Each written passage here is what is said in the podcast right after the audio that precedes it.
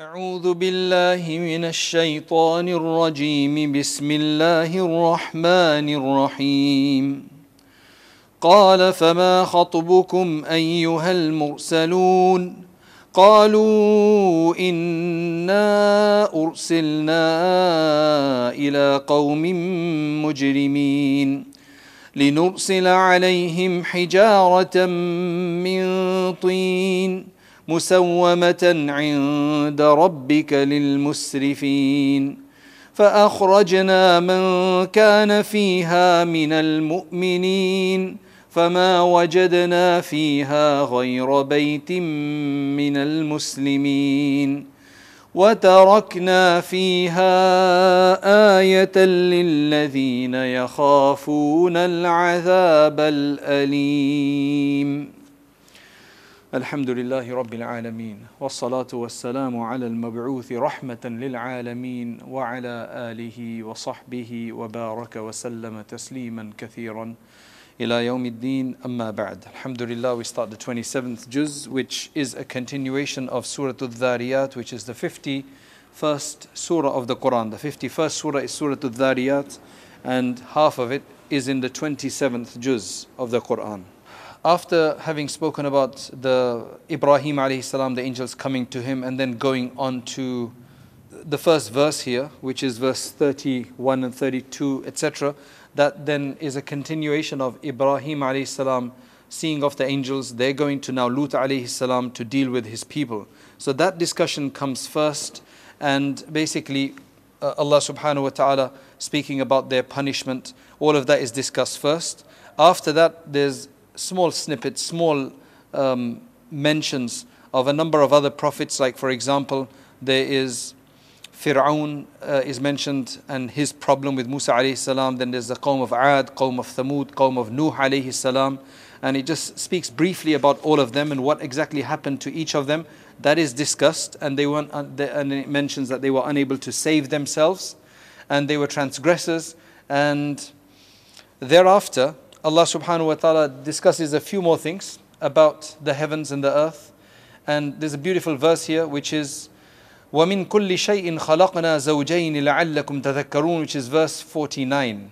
Again saying that we've created everything in pairs. And that doesn't just refer to just human beings and animals, but pretty much everything else, which I discussed before.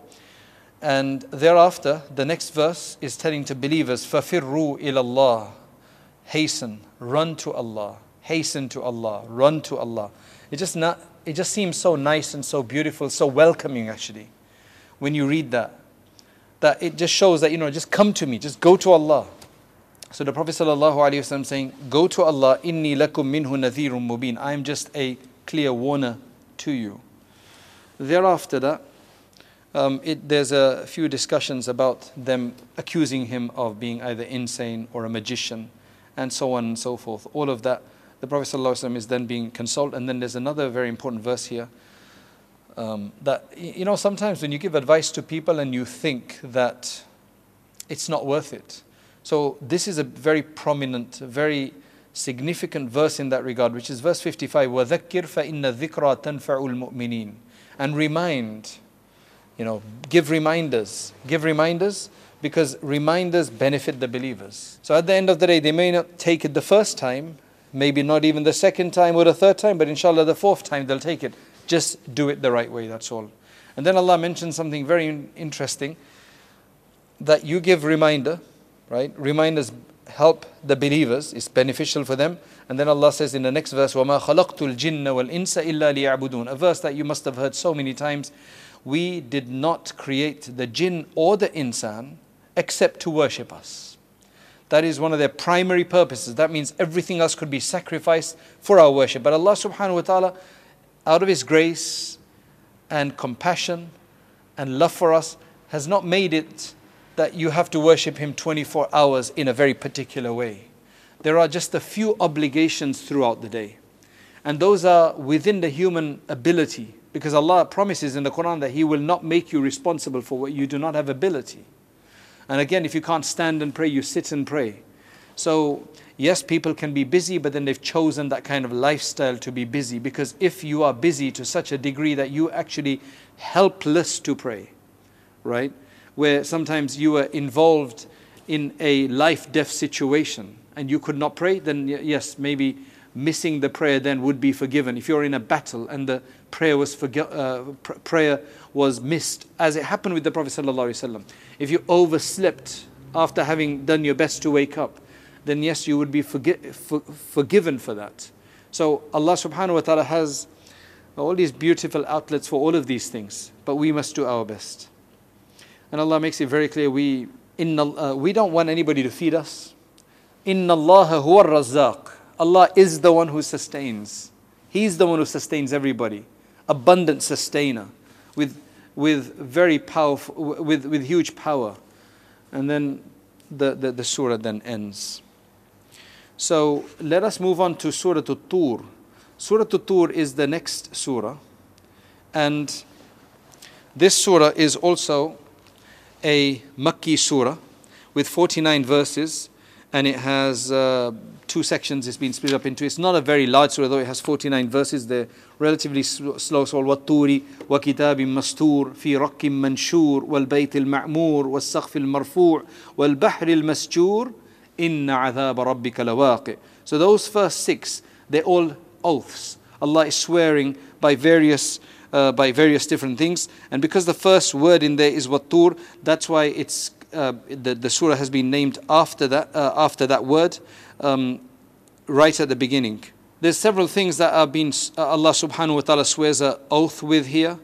And the main reason He swears all of those oaths with some very prominent ideas, prominent phenomena, is so that He can say, Inna adhab rabbika lawaqi. That the, the punishment of your Lord is certain to occur. Now, in Arabic, that, that's a very, very prominent way of saying it. That's a very powerful message for those who I know, and I'll explain why. Right?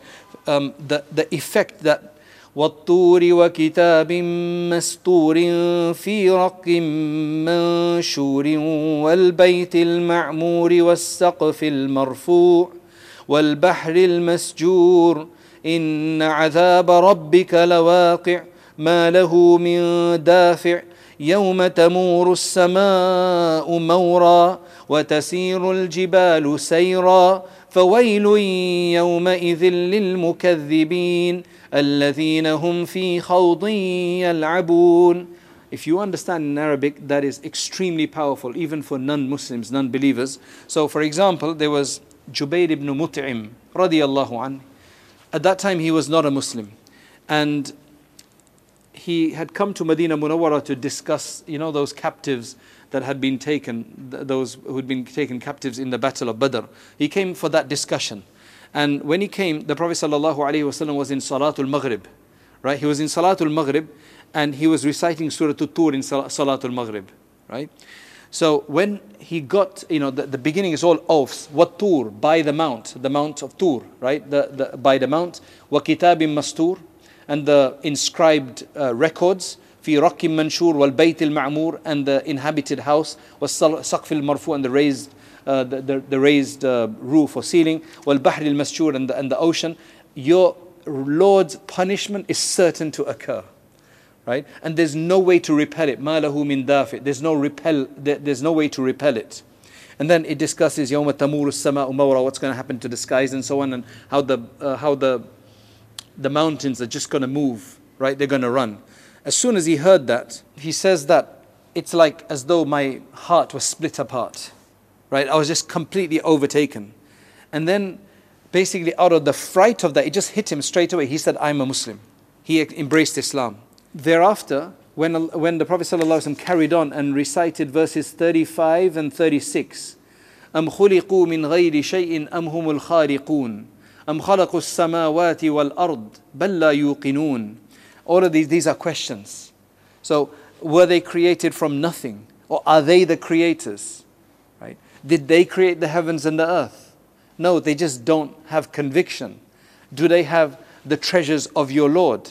Or are they just basically making things up? And, and so on and so forth. right? That, that's basically all of that is a discussion there. So when he heard all of those questions, he basically said that I just lost my senses at that time. It's like, wow, that is so. I mean, he was just ripe for the faith. And these were very, very powerful words. Similarly, Umar radiallahu anhu mentions that one day he's going around in Medina Munawwara, as he used to do. And uh, as he's going around in the night time, he suddenly hears that there's somebody reciting from inside. He's reciting Surah At-Tur. All right?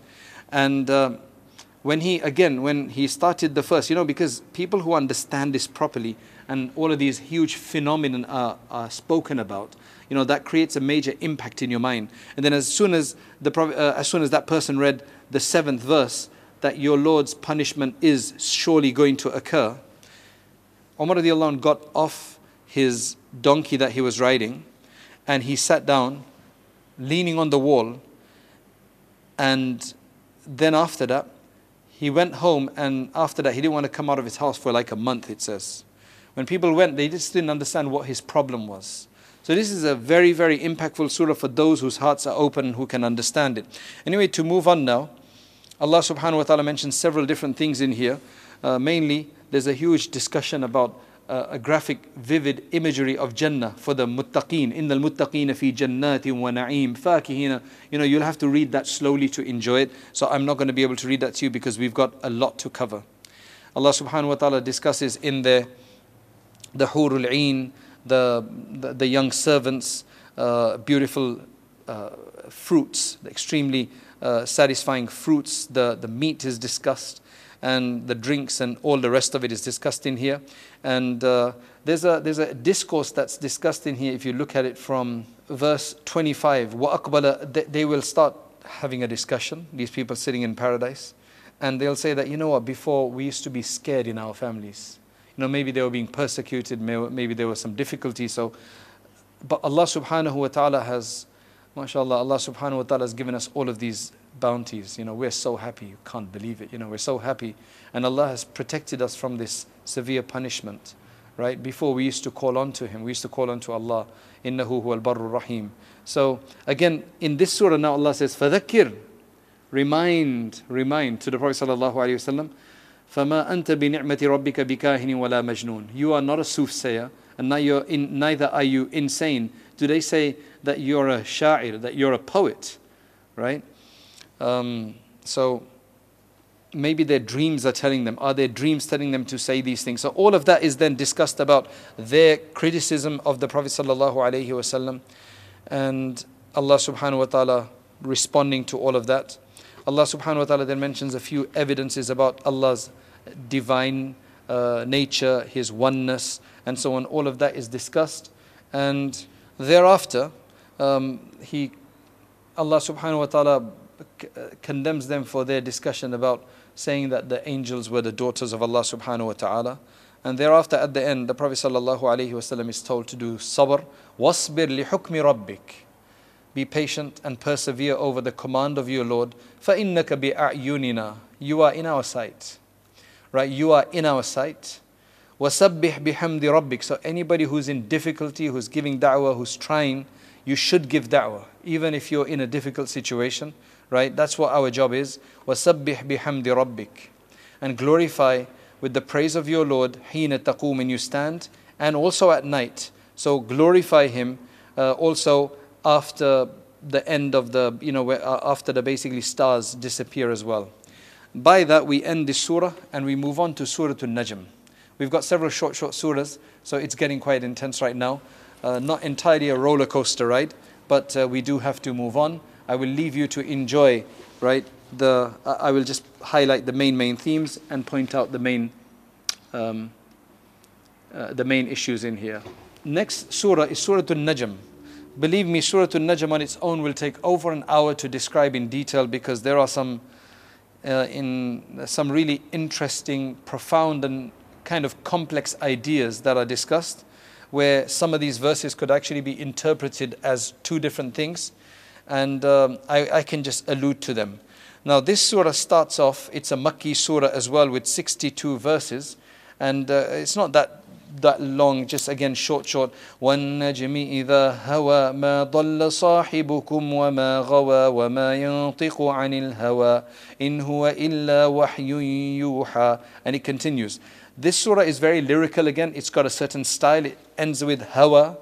Uh, uh, all the alif, alif maqsuras, it starts with that. So it can be re re recited in three different ways according to different qiraat. One najmi ida hawa, and one najmi ida hawa.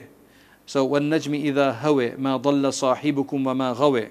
But don't do this at home. You know, you'll have to learn the qiraat for that. It's a beautiful surah, right? And pretty much the whole surah ends in that, right? Ends in those kind of endings, which produces this amazing moving rhythm that just carries the message along. It's quite amazing, you know, if you can understand the meaning.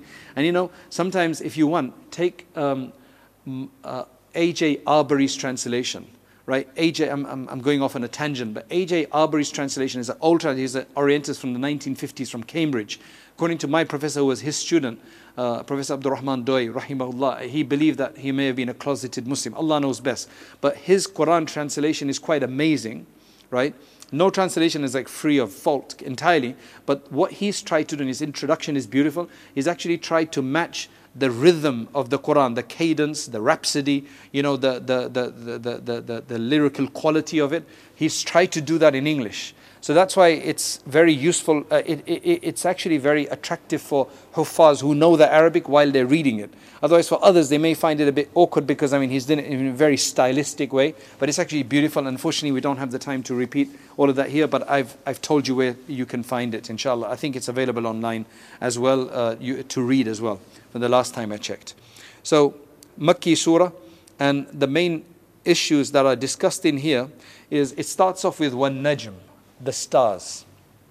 Allah swears an oath by the stars. Whenever it starts with a wow, wa, it generally is an oath because that wow is for an oath. And then the oath is for the fact that your companion, meaning Muhammad sallallahu alaihi wasallam, is not deviated. Right? He's not on the wrong track and he does not speak of his own desires. It is all wahi and revelation that is sent down to him. All right? And it's the one who's got huge strength and omnipotence that teaches him.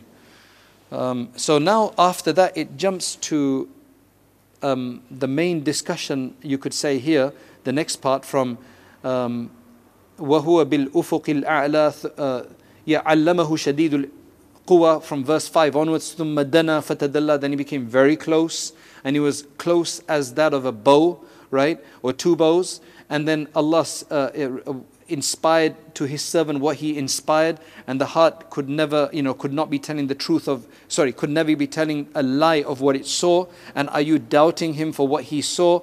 And then he saw him again at sidratul muntaha indaha jannatul ma'wa where the jannatul ma'wa is and إذ يغشى إذ يغشى السدرة ما يغشى when that sidra, the lote tree, was overcome, there was a show that was put on, an amazing demonstration. And the Prophet ﷺ says in this hadith of Muslim uh, that it was such a demonstration, it was farash, right? These flying things that no human word can articulate.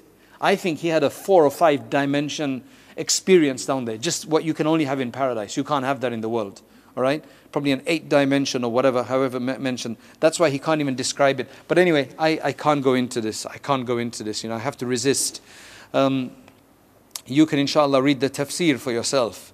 So the, this, all that discussion is about the mi'raj, about the ascension.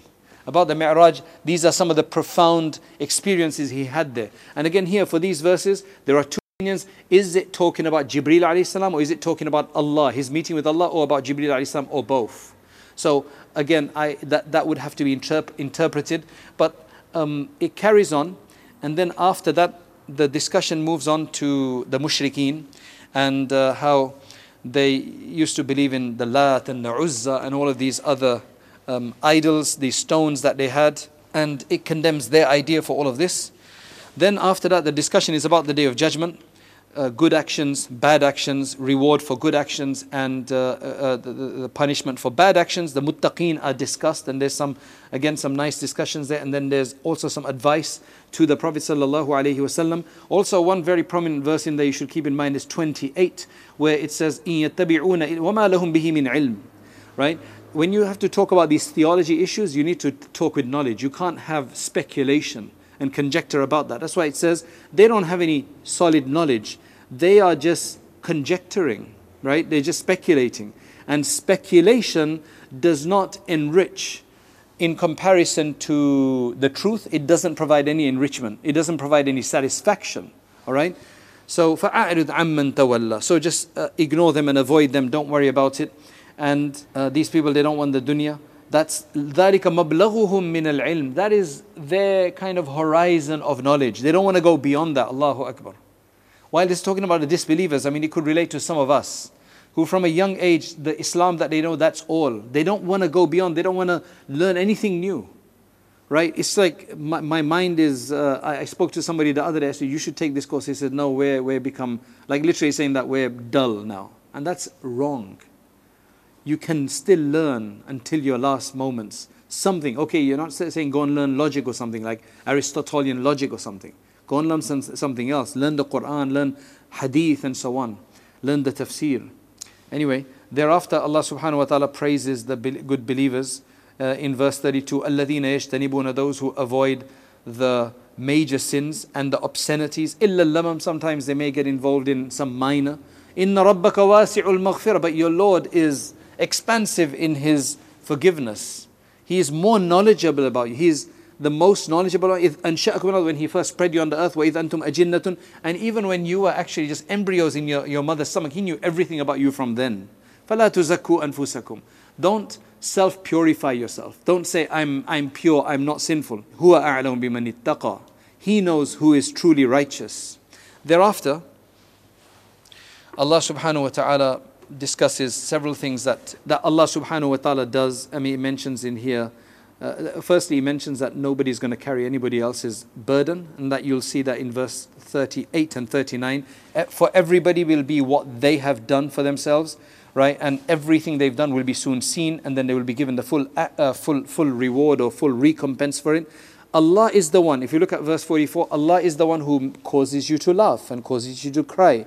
He's the one who gives death, He's the one who gives life, He's the one who creates pairs of everything, male and female, from a nutfa, idha tumna, when that semen, uh, when that fluid is basically, uh, is, basically goes forth. And for Him is also, He has, he has the ability to resurrect you right? And He is the one who enriches And He is the one who satisfies. And all of this now is mentioned. And He is the one who then discuss, uh, sorry, destroyed the Thamud and Ad and Qawm Nuh and all of that. All of that is discussion. And then it's quite فَبِأَيِّ آلَاءِ رَبِّكَ تَتَمَارَى هَذَا نَذِيرٌ مِّنَ النُّذُرِ الْأُولَى So then Allah says at the end, أَفَمِنْ هَذَا الْحَدِيثِ تَعْجَبُونَ You're astonished and taken aback and incredulous about the, this, uh, you know, this, this news or this information that we give you, and you keep laughing, wala and you do not, you do not cry. So Allah tells the believers uh, that you should prostrate to Allah and you should, you should believe in Him. I mean, while it is talk, it starts off with the star. I'm going to discuss star in another surah, okay? Because there, the, uh, in Surah Al-Waqi'ah, uh, Allah subhanahu wa ta'ala takes another oath with this, and I'll, I'll, discuss it there. So now we move on to our next surah, Surah Al Qamar.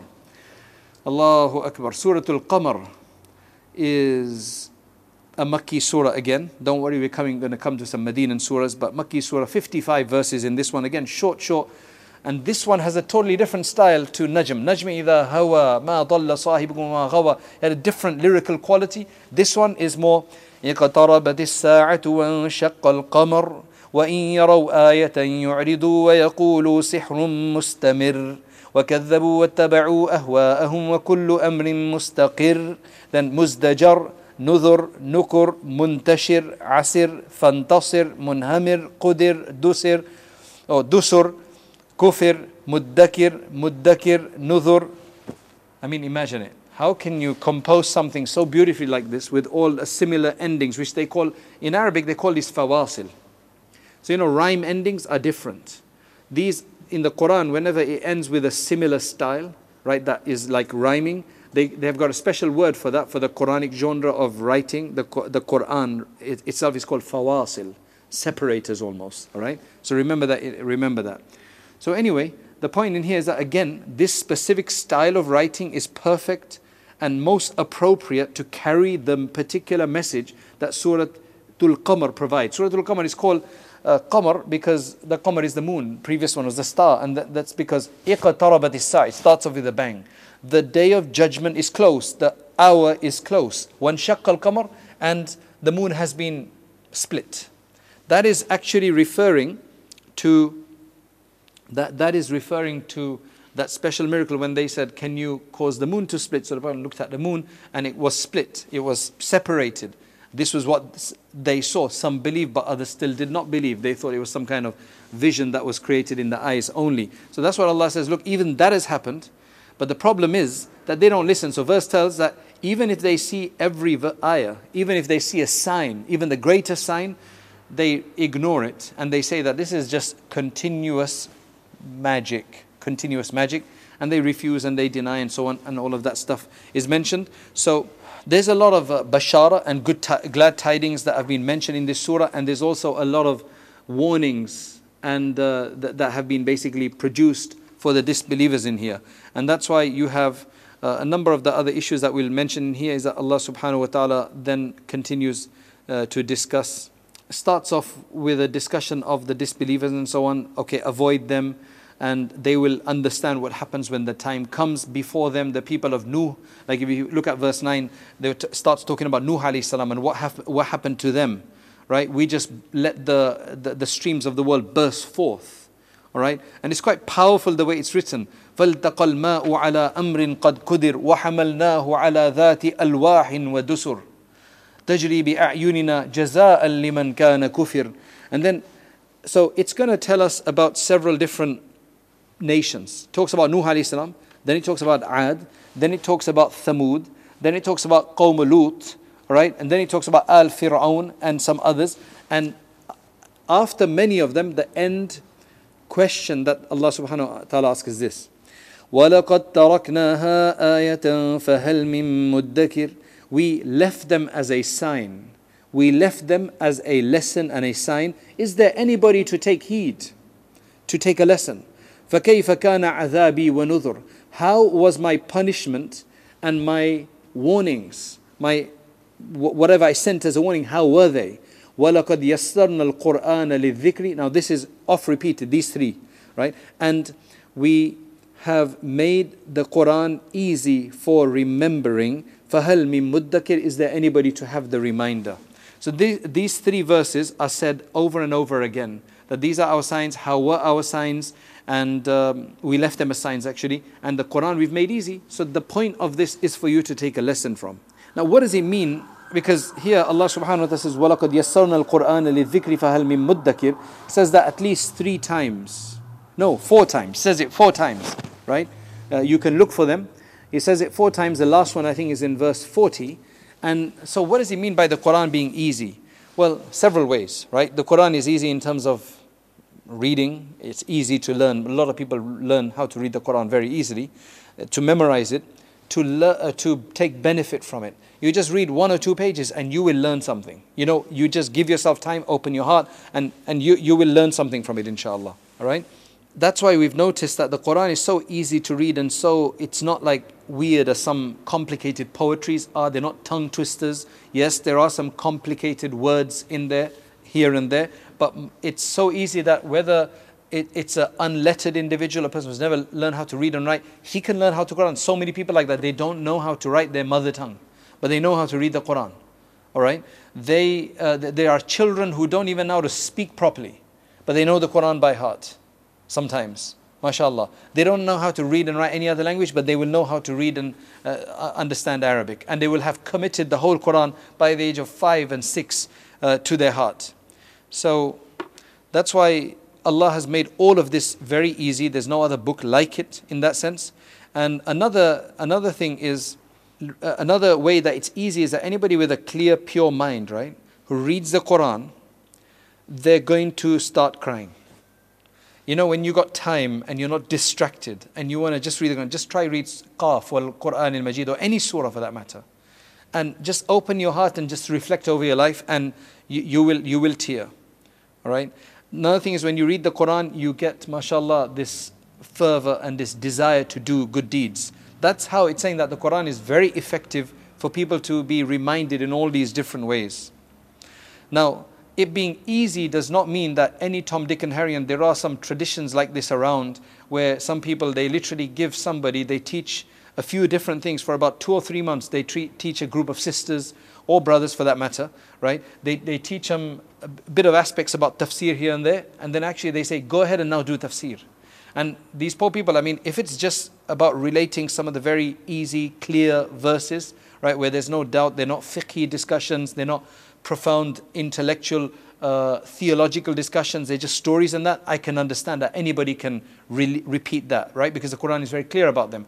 But all of the, the fiqhi verses, right, the, the verses about the rulings and so on, and about other issues of trying to legislate things and extrapolate things and infer things, that is obviously a grade higher. All right, that's not easy for everybody except the one who has the capability of ijtihad. So that's why I remember a friend of mine told me that there was a female scholar who came to the area and his auntie who like knew nothing before she'd done like a, a, few, a one or two or three month course with, with her.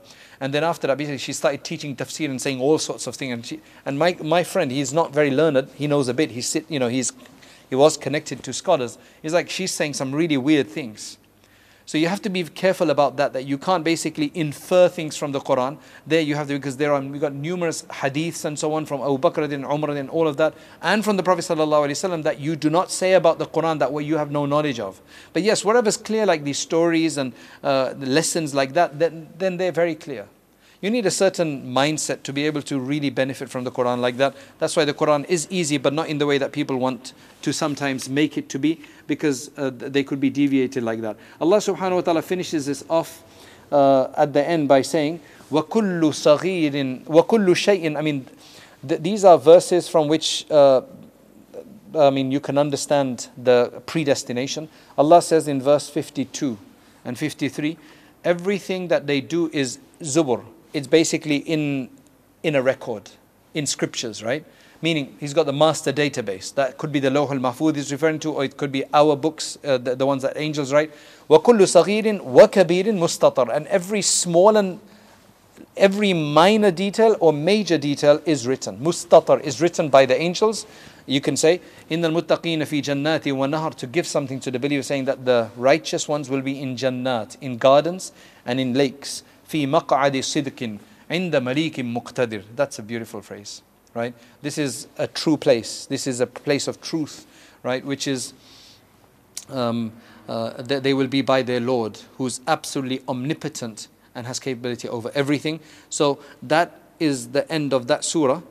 And... Uh, just a few things. As I said that you know these last few verses, they are very important verses from an aqidah perspective because many of the ulama have uh, understood from there the issues of predestination and the decree. Again, we don't have the time to get into that, uh, but as I told you before in one of the previous ajza, that I have a lecture called Don't Be Depressed, You Don't Know Your Future on zamzamacademy.com. Please listen to that because that uh, a lot of people have actually found it satisfying to get some understanding of the whole issue of decree. A lot of people are confused about it. A lot of people are confused about it.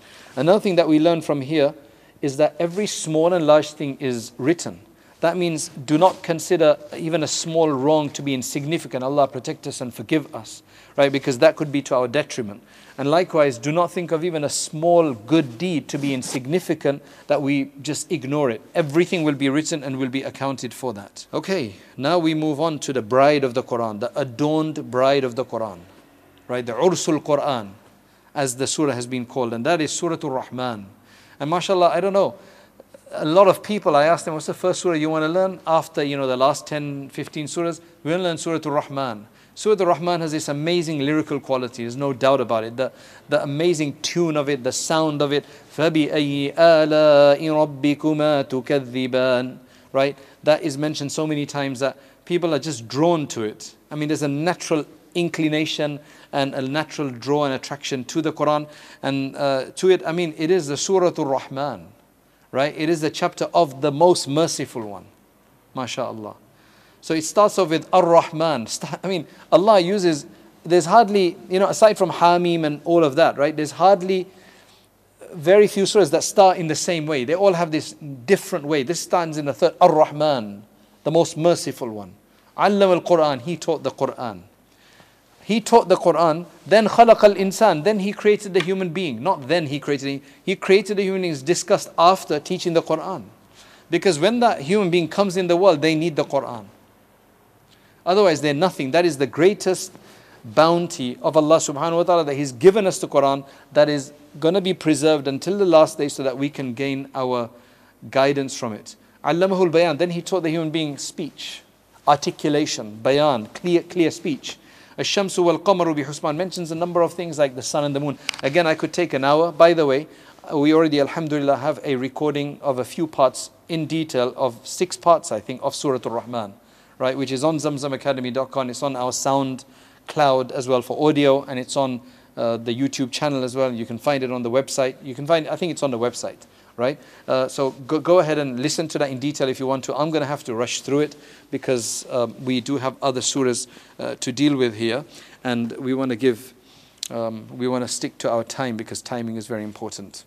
So the ni'mah kubra, the great, one of the greatest bounties of Allah subhanahu wa ta'ala is the fact that He's given us the Quran. So Allah subhanahu wa ta'ala starts off with the fact that He is the merciful one, He is the Rahman. Thereafter, Allah subhanahu wa ta'ala says, وَالسَّمَاءَ رَفَعَهَا وَوَضَعَ الْمِيزَانِ He elevated the heavens and then He placed the scale. Now that just that you could describe in so many ways. Placing the scale, what does that mean? Scale of justice, scale and balance of beauty in the world, that everything that is in a balance is beautiful and Allah doesn't want the world's balance to be upset. That's why dhulm is the opposite of that. Oppression is when you put something out of its place. So if I trouble somebody that I'm not supposed to be troubling, then that is dhulm, that's oppression. If I take away something from someone that belongs to them and doesn't belong to me, that means I'm placing something in the wrong place, that's why it's a dhulm, it's an oppression. So mizan and balance is extremely important that Allah subhanahu wa ta'ala talks about. See the Quran, Allah mentions that right in the beginning because the Quran, number one, it's going to stay forever. And number two, it's also a clarification of all the books and scriptures that, beca- that came before it. Allahu Akbar. I think the reason why the surah begins with the Rahman is to show that He is God. He could have said Allah, He could have said something else, but He said he starts off with the Rahman, that all of these bounties, because remember, I would say that another name for Surah Al Rahman is bounties. Uh, because Allah is enumerating all of His gifts and all of His ni'mah. So He's starting with Ar-Rahman to show that He is the kindest, most merciful and beneficent one from whom all of these bounties are coming from. And then you'll see at the end, there's a, there's a discussion that inshallah I will tie it up with the beginning. So I think that's why Ar Rahman is used at the beginning, that from him comes all of this greatness because it's coming from his compassion and his mercy and his love and all of his, uh, all of his characteristics of, uh, of Jalal. It's all emanating from his Rahmaniyah right? You know, from, from his merciful nature. And to show that the Quran is more important, it brings it before creating the human being, the discussion of the creation. Then after Allah subhanahu wa ta'ala mentions several other things, as you can see, the sun, the moon, the stars, uh, and, and the trees, that they all prostrate to Allah in their own ways. They don't necessarily bow down like that, although some trees we see doing that. They're all prostrating. There's a long hadith in Bukhari and Muslim about even the sun prostrating every day, seeking permission to rise again. I've got a detailed discussion about this in some of my atheism lectures that you can check up as well if you want to. And then Allah is saying, Aqimul wazn. Make sure that you're very just in terms of the weights and measures and everything else that you do and uh, do, do, do, not cheat in all of that. Then after that, Allah subhanahu wa ta'ala mentions the human being, how he's created and so on. Rabbul mashriqaini wa Rabbul maghribain. Allah, Allah subhanahu wa ta'ala cre- uh, is the Lord of both the east and the west, both sides of it. All of that discussion is there. Allahu Akbar. And uh, you can read this for yourself. A lot of it is very, very clear cut. Allah subhanahu wa ta'ala then discusses the, uh, he discusses the day of judgment. Sanafru, verse 31. 32, um, subhanallah, سَنَفْرُغُ لَكُمْ أَيُّهَا الثَّقَلَانِ We're soon going to get completely free to just deal with you, oh two uh, weighty, weighty beings. And that refers to the human and the jinn because they're the ones who've been created for worship.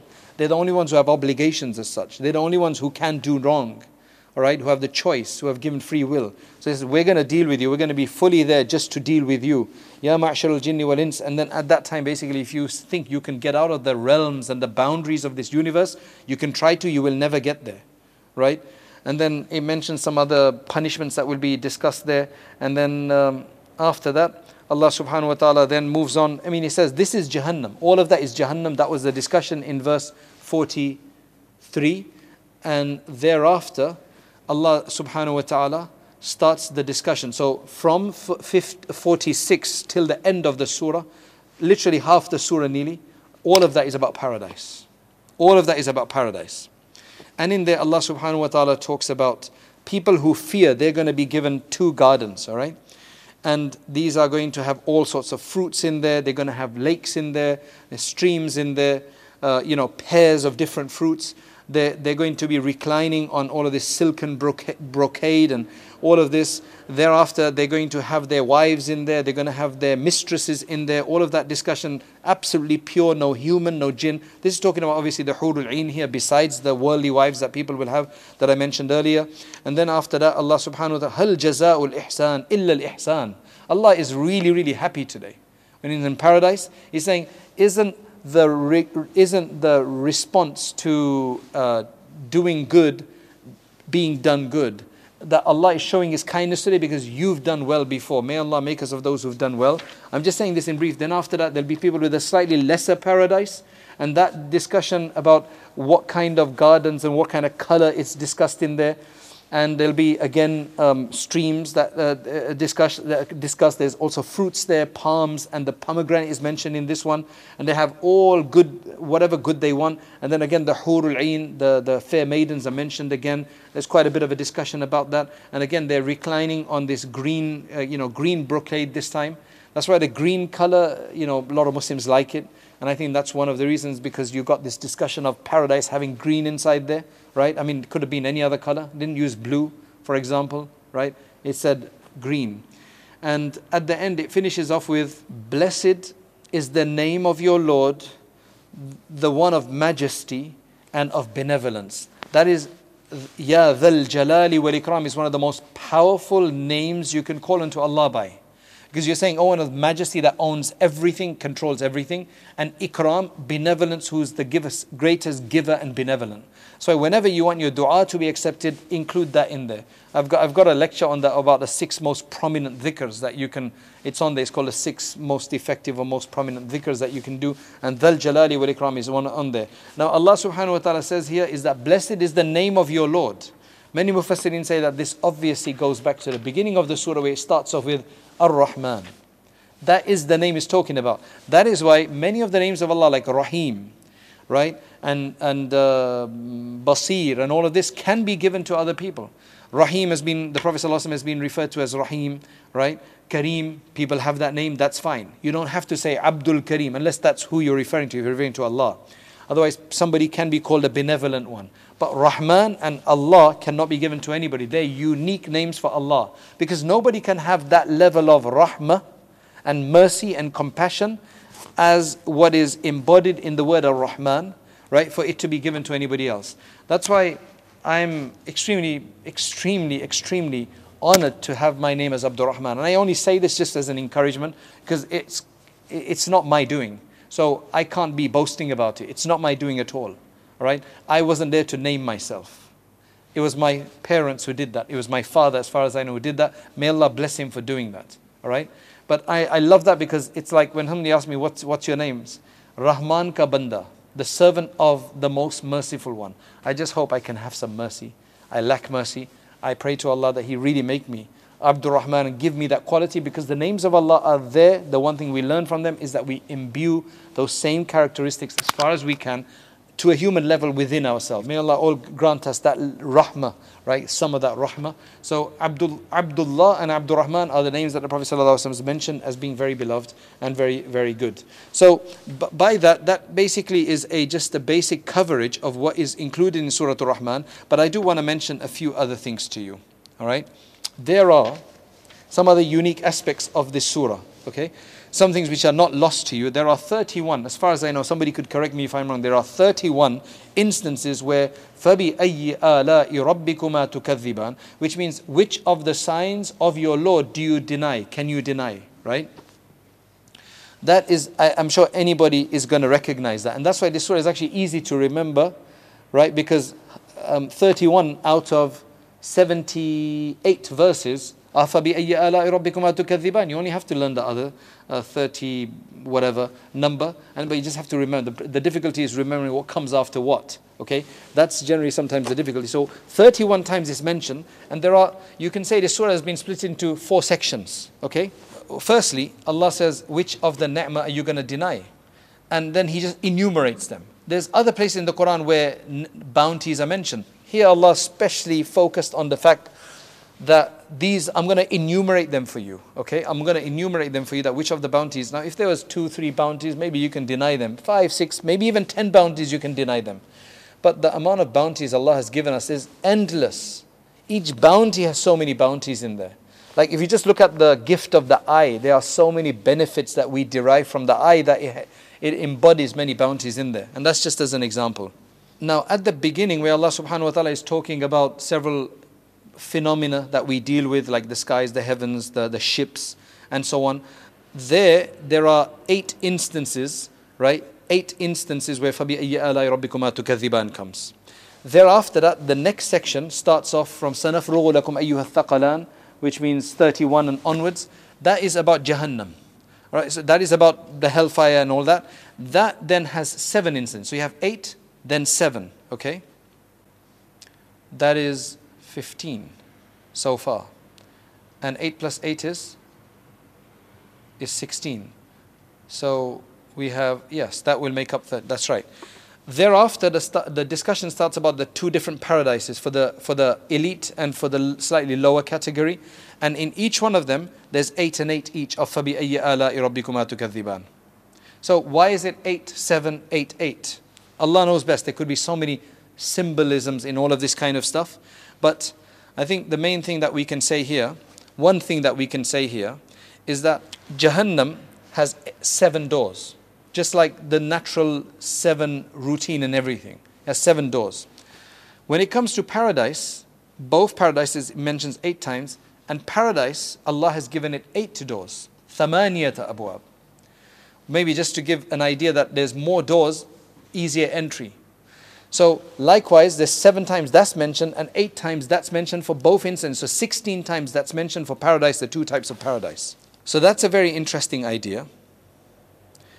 Um, and I think what some of the ulama have understood from this organization of this or this division like this is that if somebody, mashallah, has the full understanding and belief, they adhere to and succumb to and submit to the first eight instances when it's discussed in terms of all of the things that Allah subhanahu wa ta'ala, all the phenomena that Allah has discussed, and they believe it in the correct way Allah will protect them from all the seven, uh, the, the, the, seven uh, hellfire issues that are mentioned there and give them, inshallah, all of the paradise issues. Now, there is one question we need to quickly clarify here. All right? Subhanallah. Allah help us. Allah help us. One issue is that when he's talking about Jahannam, how is that a bounty? How is that some kind of favor that Allah subhanahu wa ta'ala is saying that after each one of them seven times that why which of the favors of your God will you deny? So some people have actually raised that ob- objection, and basically there are two simple answers to that. Number one, this is talking about absolute justice, and justice is a bounty. People are struggling for justice right in this world. So Allah is saying that look, you will get whatever you ask for with justice, and that is so. At the end of the day, number two, the second is that this is all being told to us before that. This isn't like after they've gone to hellfire, they didn't know anything about it and saying, okay, now which, which of these bounties do you deny and they're in the hellfire? This is being told to us in the, in the world when we have still the ability to make amends and make changes and basically uh, secure for ourselves a place, inshallah, in the, the paradise. So that is a bounty that he's telling us this beforehand to tell you the horrors of some place. That is a that is considered a bounty. That's why you you know if there's somebody coming to you and you're going to go somewhere and somebody says look don't go and do a deal with that person because this this this or if you do go there be careful of this this this are you going to call that are you going to are you going to thank that person or are you going to call him a hater obviously anybody crazy will say that you're a hater that you're telling us bad things i'm telling you to warn you so that you can be prepared you can be saved so nobody's going to no decent person is going to consider that to be wrong or foolish so that's one of the things. And that by this we end the surah and now we move on to Surah Al-Waqi'ah. Surah Al-Waqi'ah. Surah Al-Waqi'ah. Now you're going to have Al-Waqi'ah. You're going to have Al-Haqqah. You're going to have Al-Qari'ah Right? All of these surahs are referring to the same thing. It's talking about that inevitable event. So Waqi'ah, Waqa'a, Yaqa'u means to occur. Waqi'ah means the occurrence. When you say the occurrence, it refers to that special occurrence of so إذا وقعت الواقعة ليس لوقعتها كاذبة Now this surah is slightly, slightly longer. It has uh, 96 verses. Not very long. They're very short as well. Several different themes in here. And again, what's interesting is that the, the sound of it, the rhythm of it changes with the themes as well. But we don't have time to deal with it right now. This surah is also got another name. And some of you may know about this because you may be reading this already every night. It's called Suratul Ghina, Suratul Ghina, the surah of enrichness, enrichment of wealth. And for that, Abdullah ibn Masud mentioned in a narration that whoever recites Suratul Waqi'ah every night, he will never have to face poverty. He or she will never have to face poverty. If you're struggling to make ends meet, as some people are around the world, please tell them to recite this surah. Okay? 96 verses, three sections. It's a Makki surah again, and essentially it's starting off with a discussion of the day of judgment. There's no lying about the occurrence of the day of judgment. Hafidatun Rafi'a, idha rujjatil ardu rajja, and telling us several things that are going to happen. It starts talking about, it's very awesome the way it begins, right? Um, the, the, the mountains, speaks about the mountains, then eventually they're going to be like just haba'an manthur, haba'an mumbatha, just basically scattered dust, that kind of a thing. Thereafter that, this is the, the biggest message, you could say, of this surah. For the next so many verses, it starts off with that discussion of the day of judgment that it's inevitable, it's here, it's when it occurs, this is what's going to happen. And then after that, it says from verse 7, وَكُنْتُمْ أَزْوَاجًا ثَلَاثًا And then you will become three groups. So now on the day of judgment, when things come to the fore, there'll be three groups. We will be split into three groups. Alhamdulillah, two of them are good and one is bad only. Right? For Ashabul Maymana, the people of the right. Ma Ashabul Maymana, what are the people of the right? Even asks that question, like, do you know what they are? Then the people of the left, do you know what the people of the left are? And then the forerunners, the ones who are always ahead of the game, all right? They, and then it starts off with them. So it, disc, it provides them as the last uh, option uh, as the last category, and then it discusses them first of what they're going to get. They are the ones intimate; they're the close ones in gardens of of bounties, and and and then it discusses what they're going to have. And I wish I could read this to you, but uh, I don't have the time uh, to read this to you. It talks about the hurul ain and how, what they're not going to hear any ruckus in there and so on and so on all the beautiful, uh, beautiful aspects then he starts talking about ashabul yameen the people of the right. They're the lower, they're not the forerunners, but they're still the people of paradise. And again, all of their discussion is mentioned here. And then after that, it discusses the Ashabu Shimal. And immediately starts telling you that they're going to be in this really ugly, you know, hellfire and so on. Now, you know, Ashabul Yameen, the people of the right, this gives us an understanding that in Islam, the Prophet ﷺ used to like to start everything from the right side. Many of you may have wondered, and many of you do start things from the right side. Why do we do that? To such a degree that I remember some of our teachers even saying that even when you put your glasses on, just for the sake of this, you know, start off with the right side. Some people might think that's excessive, but at the end of the day, it's your connection with Allah right? That the person used to start to do right in anything good and pleasant and uh, praiseworthy is to be from the right side. Yes, when you're entering the toilet, then you, st- you start with the left foot. When you come out, you start with the right. And it's very symbolic to the people of the right in the hereafter. That inshallah, may Allah make us of the people who will be taken on the right side, not on the left side. So all of that discussion happens, and thereafter, from uh, uh, uh that goes on until about verse 56, right? So the last discussion of the several verses there is about the people of hellfire, the Ashabu Shimal, the, the lefters, the people of the left hand side. فشاربون عليه من الحميم فشارب هذا نزلهم يوم الدين نحن خلقناكم فلولا تصدقون We created you, why don't you believe? Why do you keep denying these things? And then Allah mentions three, four different things. He mentions the semen, the sperm, the, the, uh, the fertilization of that. Who created that? How does that's quite amazing. Subhanallah. Something small is issued from, uh, from the human being, and another human being comes from that. It goes into another human being, and what an amazing system! Allahu Akbar. When you think of it that way, it's, it's, it's not the dirty act that people think of it as, because that's not what it's supposed to be. This is, this is the same act by which humans are created. Humans are born. It's a system of Allah. And when people see it in a positive light, right, they, they, they will get more out of it from a spiritual perspective as well. People think it's just fulfilling my desire. That's it. No, when you actually think of it as a ni'mah of Allah, and some people have actually, uh, uh, there's one tafsir in which it basically says that some people have even gotten closer to Allah just because of their approach to the way this is. And this isn't the time to discuss it. If anybody wants to check that out, check Sheikh Ibrahim Niass, uh, uh, one of the great uh, scholars of, um, um of uh, Senegal right? His, his tafsir of that, you can, you can see it there. Anyway, that's discussed. Then Allah subhanahu wa ta'ala discusses the crops, how that's brought about, and how it ends in nothing, um, you know, when, when it all finishes, and so on. And then Allah subhanahu wa ta'ala discusses the water, and He discusses the fire. But essential aspects crops, life, uh, uh, the fluid, the crops, fire, and water. Most important things Allah discusses all of these things. And then He says, أَنْشَأْتُمْ shajar antum anshatum like did you create these things and we've made them all a reminder and a thing to use right فسبح باسم ربك العظيم so glorify uh, Allah uh, glorify with the, the, the, name of your Lord mighty right and then Allah subhanahu wa ta'ala in verse 78 uh, 5 which is very interesting says فلا أقسم بمواقع النجوم the Prophet uh, Allah is now swearing an oath with the stations of the, with, with the different orbits and the different places of the stars. Allah says, وَإِنَّهُ لَقَسَمٌ And now, this is very, generally just swears an oath and carries on, right? Here he swears an oath and he says, that do you understand how important and significant this oath is? وَإِنَّهُ لَقَسَمٌ لَوْ تَعْلَمُونَ عَظِيمٌ That this is an oath which if you knew, you would know it to be mighty, majestic, incredible oath.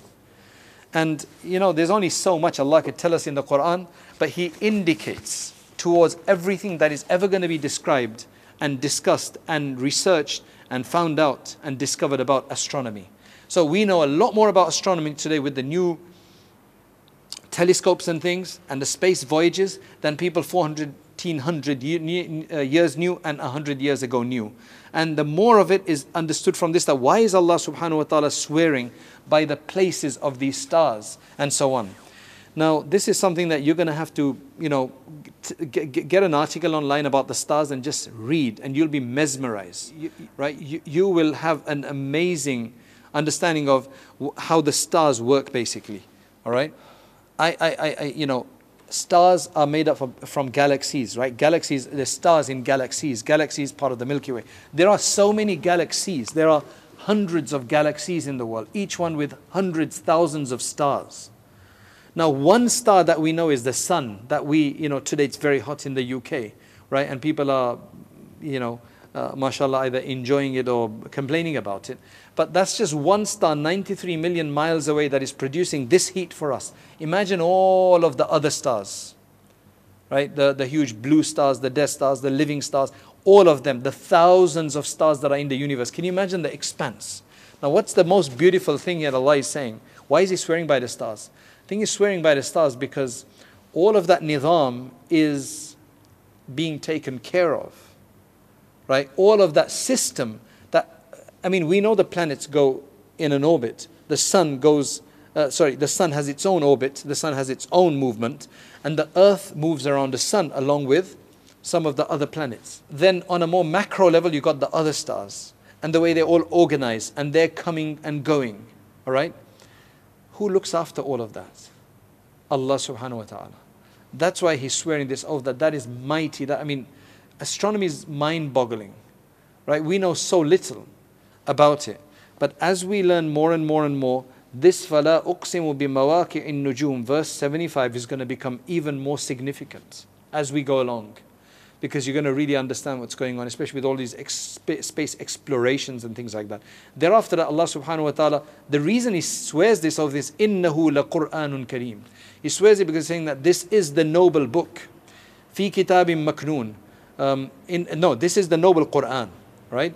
Nobody can touch it except the pure ones, which means that this is, according to Mufassirin, this is referring to the Lawh al-Mahfuz version, where the angels aren't allowed to, uh, the angels touch it be, uh, because they're pure, right? But nobody except the pure individuals can touch it. Some people try to use it to say that you're not allowed to touch the Quran in this world without wudu based on this. However, most Mufassirin saying that this is not where we get that from. There's a hadith in Muwatta Imam Malik and several other places that la yamassuhu illa tahir, the Prophet ﷺ said. Only the pure person must touch the Quran. That means you have to have wudu or ghusl basically to, to, to, to be able to touch the Quran, otherwise it's considered to be uh, disrespect of the Quran. Thereafter, Allah subhanahu wa ta'ala discusses a few other things about death and so on. And the surah ends with the with a the ending of the three categories that were mentioned the close forerunners and what they're going to get, the people of the right, and then the people of hellfire, what they're going to get. All of that is discussion. And then Allah says that then, Inna hadha lahu haqqul yaqeen. That this is the convincing truth, the absolute certain truth. So do tasbih, glorify with the name of your, uh, with, with, with, the great name of your Lord. So, Allahumma salli ala Muhammad um, uh, for giving us this. And we say Subhanallah, Subhanallah wa bihamdihi, Subhanallah al azim, because Allah subhanahu wa ta'ala told us to do that. So when He tells us to do that, we should actually, we should actually repeat that. Another thing, right? Another thing about the importance of the stars, right? And why Allah subhanahu wa ta'ala could be mentioning that here is that the stars are some things when you don't have a moon, etc. That stars and, and even the moon, actually the planets. In the daytime, you need the sun. In the nighttime, you know, you need the moon and you need the stars to guide somebody. And this is what people have used for centuries. Likewise, Allah subhanahu wa ta'ala, Allah subhanahu wa ta'ala's verses in the Quran are all like stars, and you need that to guide you. So I think there's a great resemblance in those things as well, that you gain so much ma'rifah, gnosis of Allah, understanding of Allah, understanding of the world, understanding about ourselves um, paradise and hellfire, punishment and reward, all of that is understood through the Quran. Just like the stars are outside in the open book of Allah, we understand that from these verses in this book of Allah subhanahu wa ta'ala. And finally, the last chapter, Allahu Akbar, the last chapter is Surah Al Hadid, Surah Al Hadid, the chapter on iron, right? Because there's a discussion about Allah subhanahu wa ta'ala sending down iron. All right, iron is there for people to basically use and and uh, uh, for, for, uh, use in their life. Surah Al Hadid, as opposed to the other surahs now, is, is a Madani surah, by the way. So we finally come to a Madani surah, Madinan surah, 29 verses, but it's relatively longer than the others in some sense, and four sections in there. And there are primarily three things that are mentioned in here. Okay, I might have to take a few extra minutes today. Uh, I seek forgiveness from you for that. Three main points in there. The first is that Allah subhanahu wa ta'ala, this is one of the musabbihat, this is one of the sorry, the, the surahs that start with the tasbih, right? Sabbaha lillahi.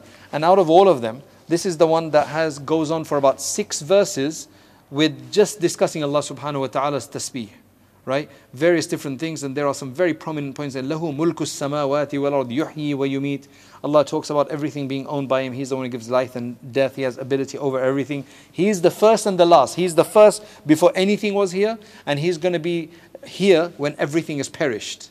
والظاهر والباطن he's the outer he's the inner he knows the, everything basically and he knows everything and then Allah subhanahu wa ta'ala talks about the creation of the heavens and the earth and then it says that then he became mustawi on his arsh he became established on his arsh now this is a highly contentious discussion on this some people have literally taken this that Allah is sitting on his throne which is blasphemous Allah doesn't need to sit anywhere the throne is created and the question that arises then that if he had to sit on his throne, where was he before the throne was created? Everybody agrees the throne is a created being of Allah.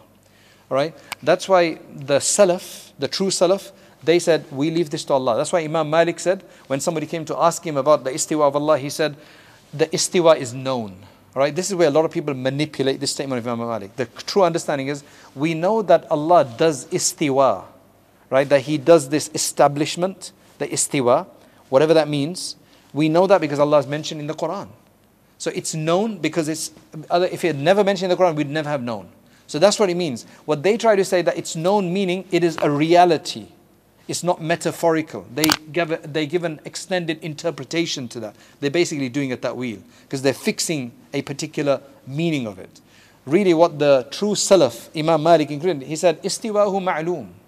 His doing istiwa is known because it's in the Quran, right? That's how we know it. But its kayf is not comprehensible.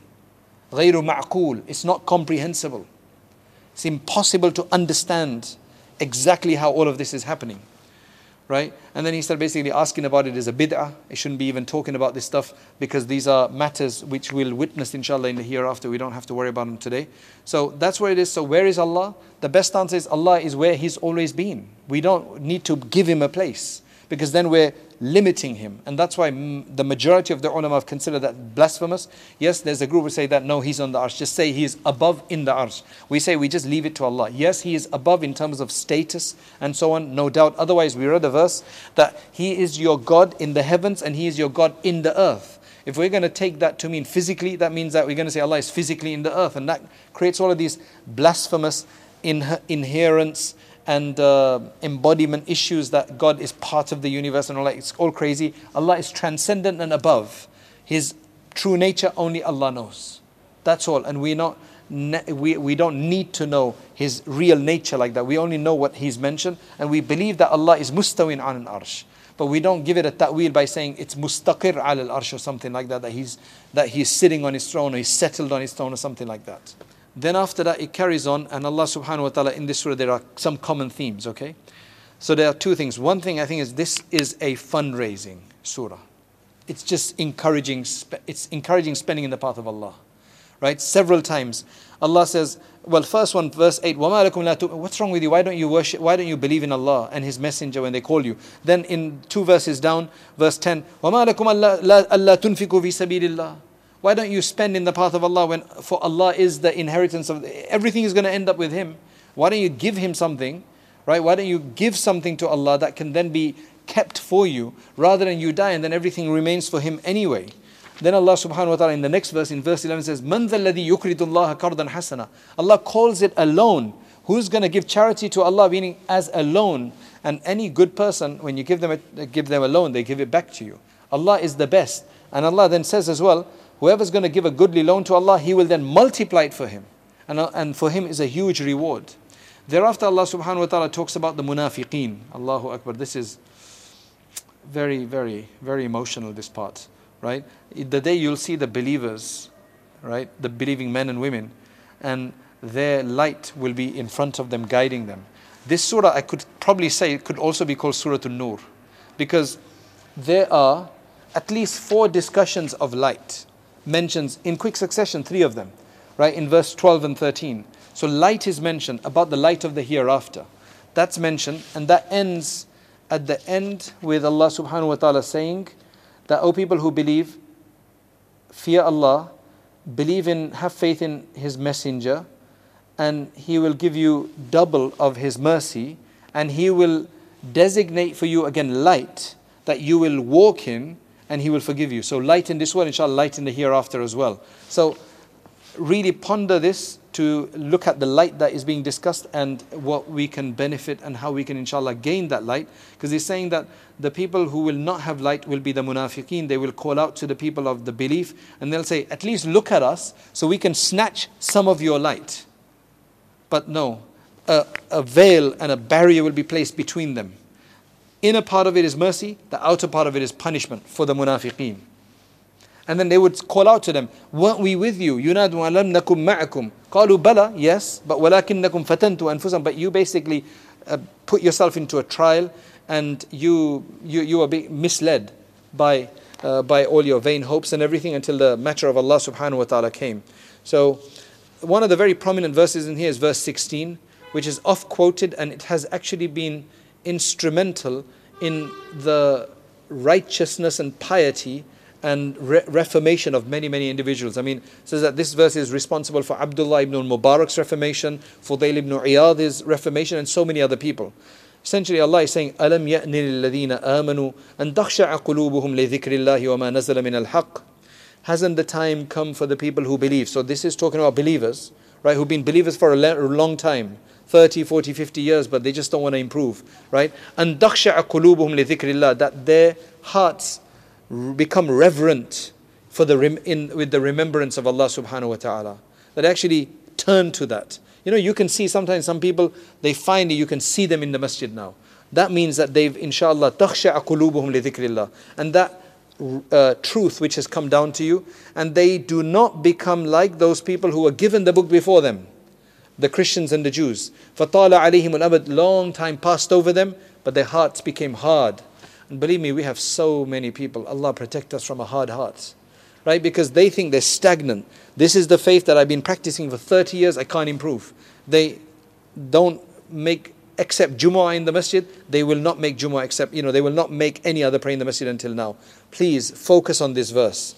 Then Allah mentioned something, uh, some of the bounties about, um, uh, mentioned some of the things about Allah subhanahu wa ta'ala, about giving of sadaqah, again is mentioned. Uh, that those who give sadaqah, men and women, he mentions both men and women here to encourage both men and women, right? And who give Allah a goodly loan, Allah will imply and uh, multiply for him, and for them is a good reward. Subhanallah. In verse 20, then I'm having to rush this. Allah is talking about the nature of this world, that this world, uh, this life of this world is a plaything, right? It's an adornment. It's a way that you boast with one another, right? And it's for, uh, people use it for increase in their wealth and their children. But at the end of the day, it's just going to be like that crop that you see, you grow, and mashallah, it becomes really nice and lush and green. And then after it withers and it dies, and it's left with nothing. That is exactly how it's going to be. And the life of this world is illa mata'ul ghurur. It's just a deceptive instrument at the end of the day. Use it rightly, don't use it deceptively for its deception. Sabiqu ila maghfiratin min. That's a very promising verse. Rush, vie with one another. Try to run ahead in uh, the, to, to, to the forgiveness of your Lord and the paradise. Allahu Akbar. Arduha ka ardi samai walad. Whose breadth will be, whose width will be like the width of the heavens and the earth, prepared for those who believe in Allah and His Messenger. That is the grace of Allah that He only gives to who He wishes, and Allah is the one of great gifts. The next verse is very important as well. This is a verse which helps the next two verses, verse 22 and 23 right? If you listen to my lecture on the qadr that I refer, uh, talked to you about, you'll, you'll see this in there. Allah is saying that any musibah which reaches you in this earth or in yourself, it's all written from beforehand. From before you even created you, it was all written that you're going to lose this child or you're going to lose this job or you're going to ha- this is going to happen to you. This is all very easy for Allah. But the main point here is Allah's telling us why.